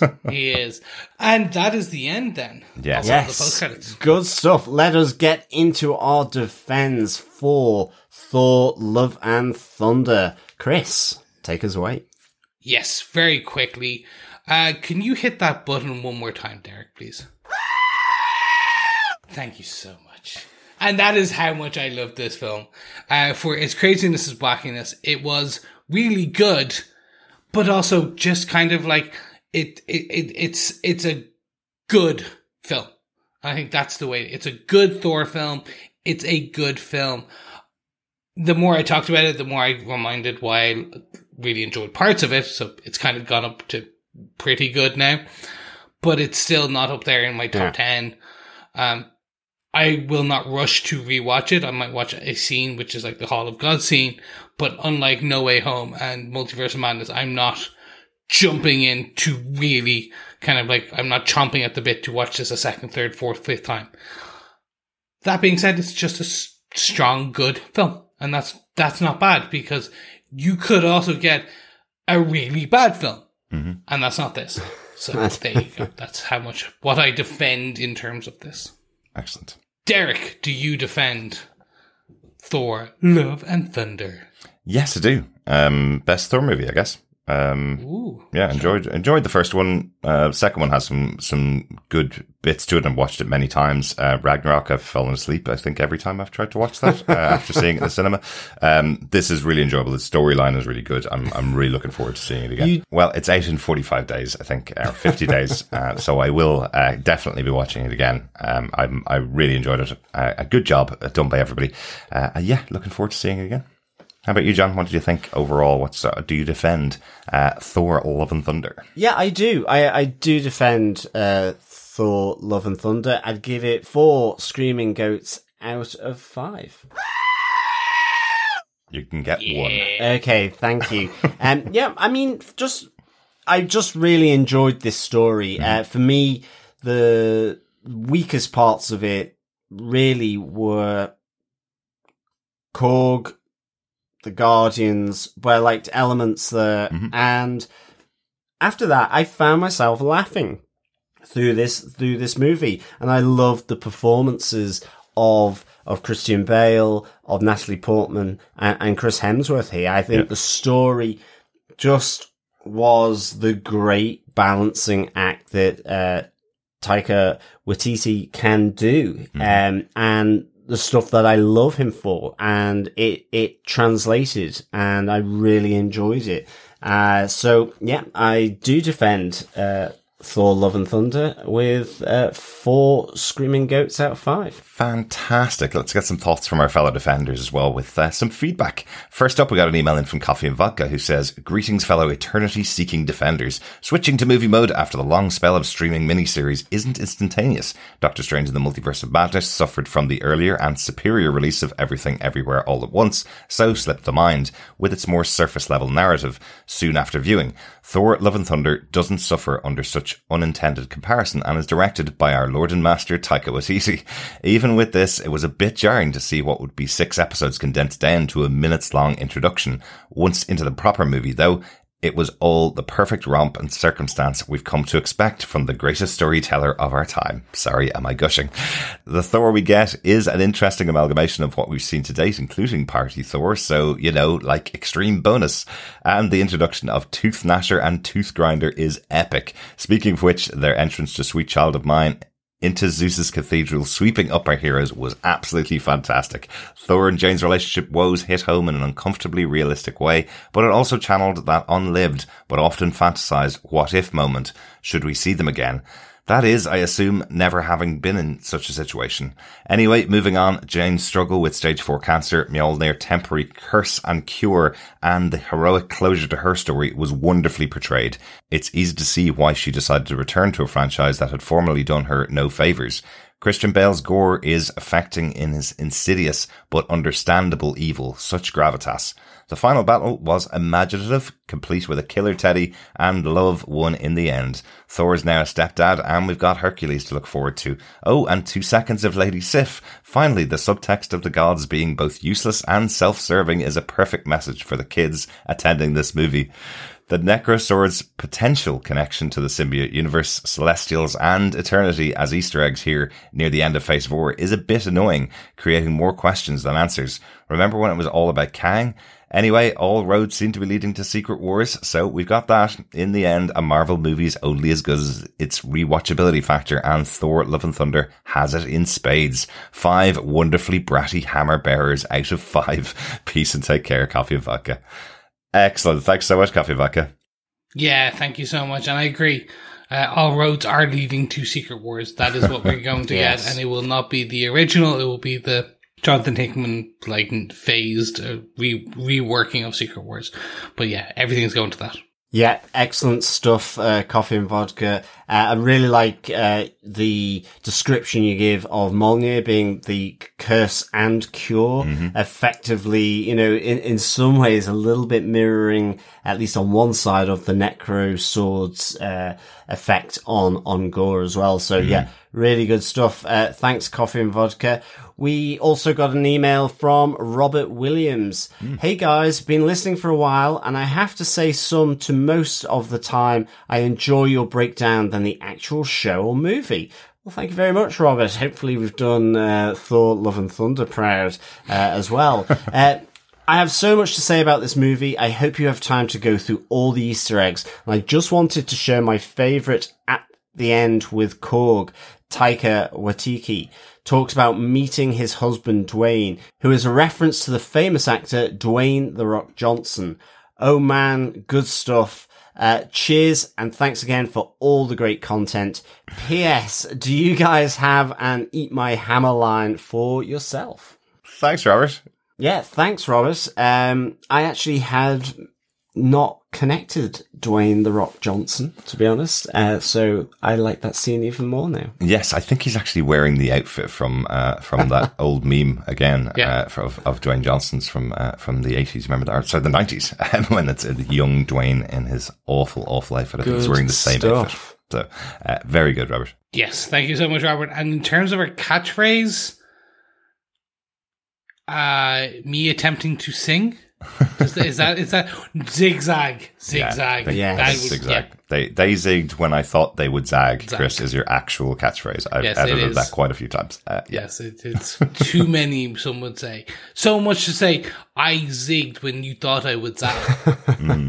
Yeah, I guess mine would be you know keep watching, keep listening. But I think in the spirit of this, I would also say um, listen to the rainbow.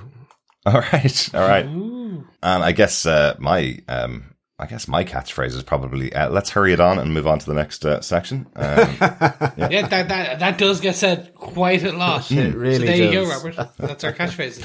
thanks, Robert. Yeah, thanks, Robert. But speaking of, we have got his catchphrase, so we must move on. Thank you so much, Robert. And moving over to Facebook, we got some feedback from first off Dan Lee, who says, "I'm honestly not sure what to think of it.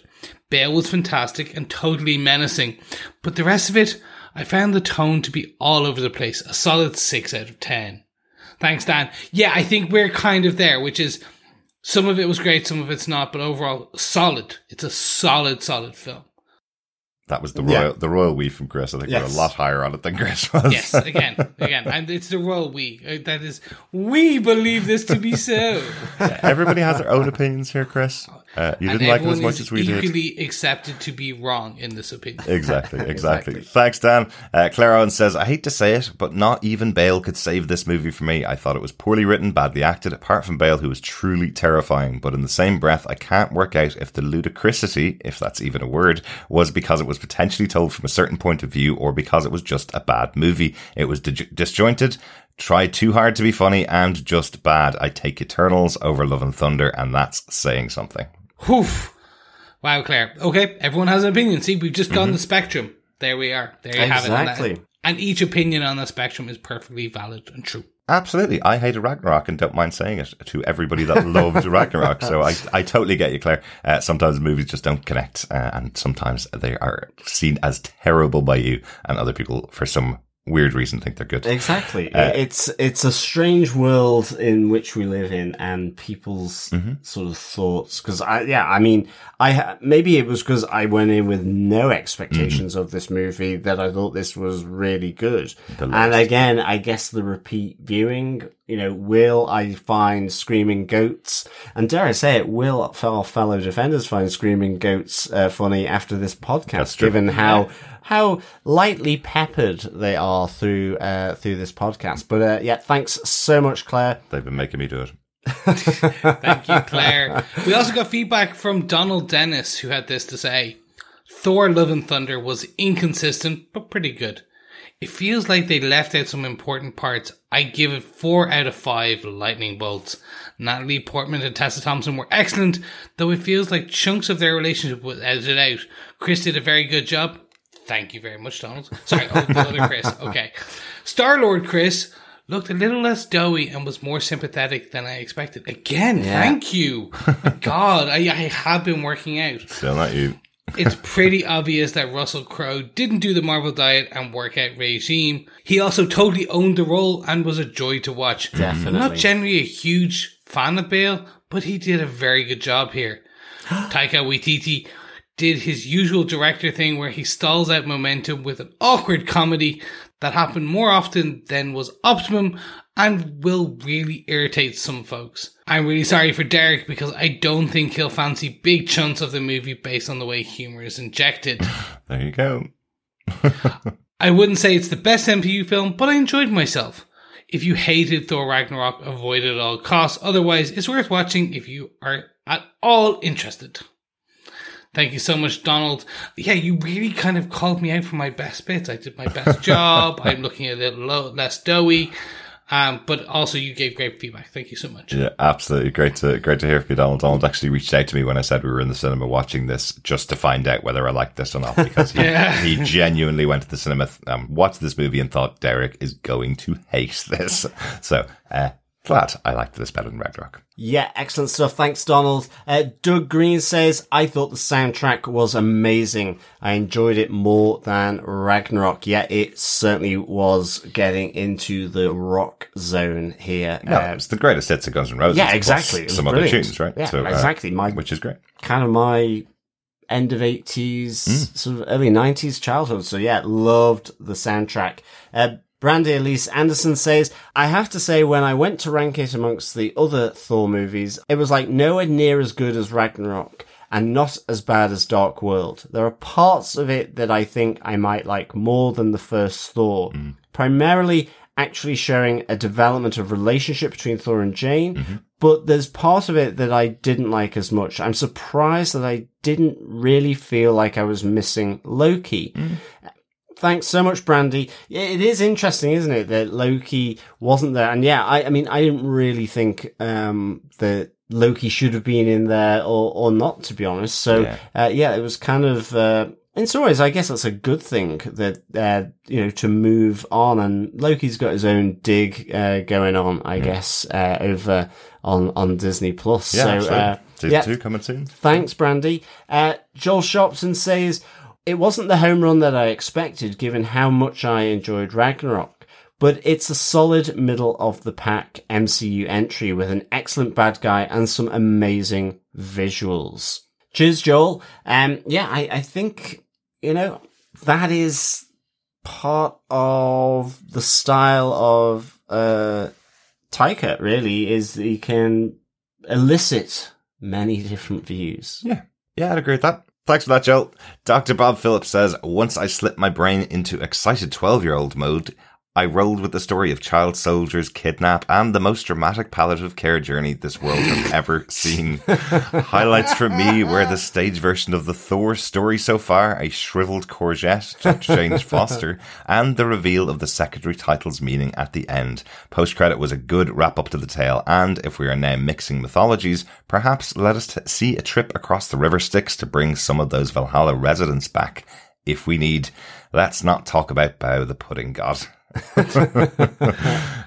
Thanks, Is that Dr. like Love. t- is that to the tune of "Let's not talk about Bruno"? Oh, maybe. Yeah, Maybe. that could work. That could work. Thank you so much, Doctor Bob. That's really good. We didn't even get to mention the uh, the stage play coming back uh, from last season with all the same actors involved, Yeah. Sam Neill involved, and uh, Matt That Damon was being really involved. good. And of course, Chris Hemsworth's brother uh, playing Thor, uh, who was the original actor supposed to play Thor. He was very high up in the running until uh, Chris broke out those abs. Um, I Yes. think. Christmas was never the same again in the Hemsworth household after that uh, think so. Steal. At, Um, at least he has Westworld. He's doing pretty yeah, well. that that that's true. That's true. But I, I I'm totally with you, Bob, about sort of getting into the uh, the younger age range mode for for this movie. I think that's Yeah. probably uh, where I was at as well. So uh, good stuff. Thanks. Absolutely. Thanks, Dr. Bob. Salima Kisler says, overall, I liked it, but there was a lot I didn't like along the way. I appreciated seeing the Guardians, but wish they had did a little more with them. When I saw this, that this movie was ahead of Guardians of Galaxy 3 on the schedule, I was worried that they would just drop Thor off somewhere at the start of the movie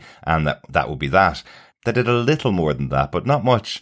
Thor, Mighty Thor, and Valkyrie's costumes were terrific. Matt Damon's theatre troupe keeping going as, was really funny.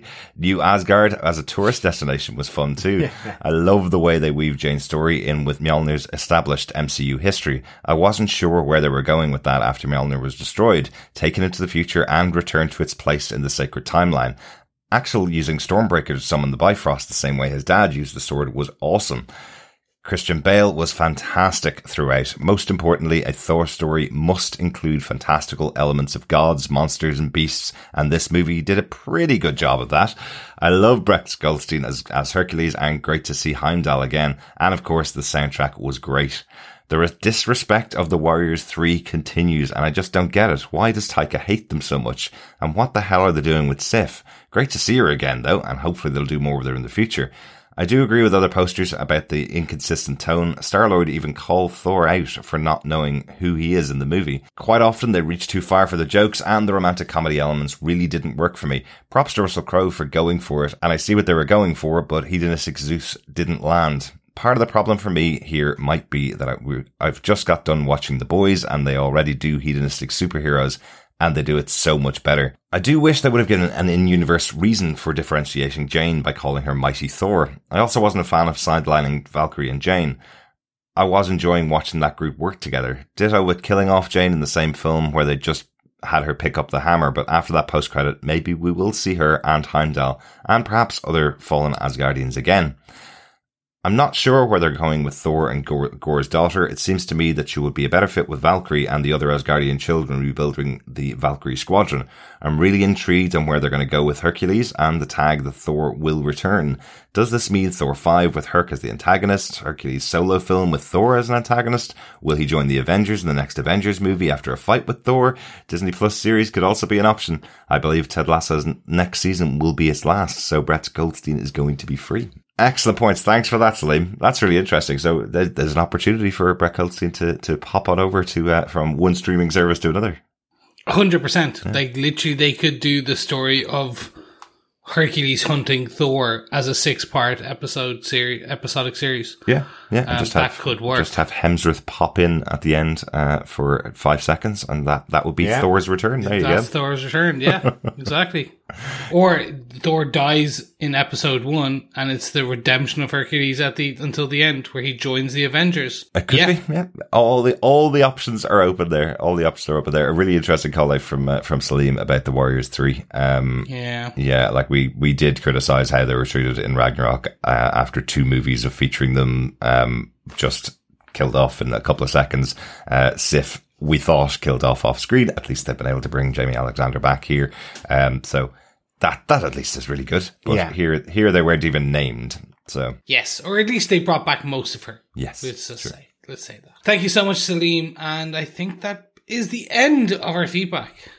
Yes, thank you so much, fellow defenders, for the feedback. Really good Mm-hmm. uh, to get your thoughts. Please, if you're joining us for the first time, subscribe to the podcast. Um, if you do, there's feedback uh, you can send in to feedback at tvpodcastindustries.com. And of course, we do have our Facebook group at facebook.com forward slash groups forward slash TV podcast industries. It's been great having you here uh, for our movies coverage uh, on TV podcast industries. Absolutely. The next movie we'll be covering is Black Panther, uh, Wakanda Forever, uh, coming out later on this year. So, uh, really excited to see something of that. I guess uh, San Diego Comic Con's coming up this weekend. We'll hopefully see some footage of that uh, at the panel that Marvel are going to be having there. But there's loads more stuff we're covering. As I said, we finished our coverage of uh, Miss Marvel, uh, finished finished our coverage of The Boys, started our coverage of Umbrella Academy. Uh, Marvel's back with uh, She-Hulk Attorney at Law next month, which is guaranteed to be a bit of fun, uh, at least. And then we're going to be covering Neil Gaiman's Sandman over on Netflix next month as well. Really excited to talk about that. Yeah, look forward to talking about it. We won't be on Netflix. It will be it's it is on Netflix. If we were on Netflix, my god, I'd be so happy. but thank you so much for joining us, ladies and gentlemen, boys and girls. If you really like what you hear, don't forget you can head on over to patreon.com slash TV podcast industries where you can support us for an ongoing amount, or if you want to do a one-off because you just like this movie coverage, head on over to buymeacoffee.com slash TVPI. Yes, guys, I think that is a wrap mm-hmm. for Thor Love and Thunder. Uh, thank you so much for joining us, uh, fellow defenders. We will be back very soon. Thanks so much for joining us. Talk to you next time. Bye. And of course, just the final catchphrase, of course. Uh, remember, fellow defenders, to keep watching, keep listening, and keep screaming.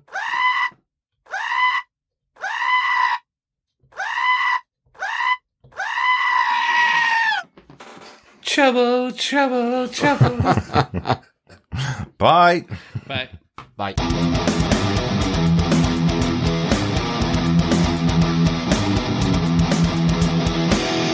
Hey, fellow defenders, a quick content warning for you. Uh, there may be a little more uh, screaming sheep uh, coming up, along with some outtakes from our podcast on Thor Love and Thunder. Hope you enjoy them.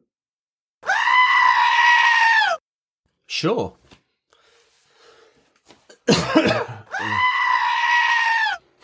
Oh my god, we use that for every time he coughs. Just don't keep in the edits and just every time. It's like Do you want to cough do that again? kills 'Cause it's quite close to my cough. Every time you cough, a baby goat dies. and every point, it's starting every point. So these kids would be demigods, if you want to call Well, it, it, it's also the fact that because we have grown up in, dare I say it, a, a Christian, dare you say it wrong. them. a Christian Christian Dale type culture. Sorry, a, a Christian culture where touching moment talking about Valkyrie's loss of love and her, Yeah. the, the loss of her kind of the rest of the Valkyries. Yeah, Yeah. but that's all on Tessa Thompson. Like she's she's great in that scene. She's really Yeah. good in that scene. Um, But those Taika- moments work as well. I think with Korg for me, but it's when he, it's the interruption. it is the interruption, isn't it? Just in the middle of what I was saying. Yes, I couldn't resist. I couldn't resist. I know.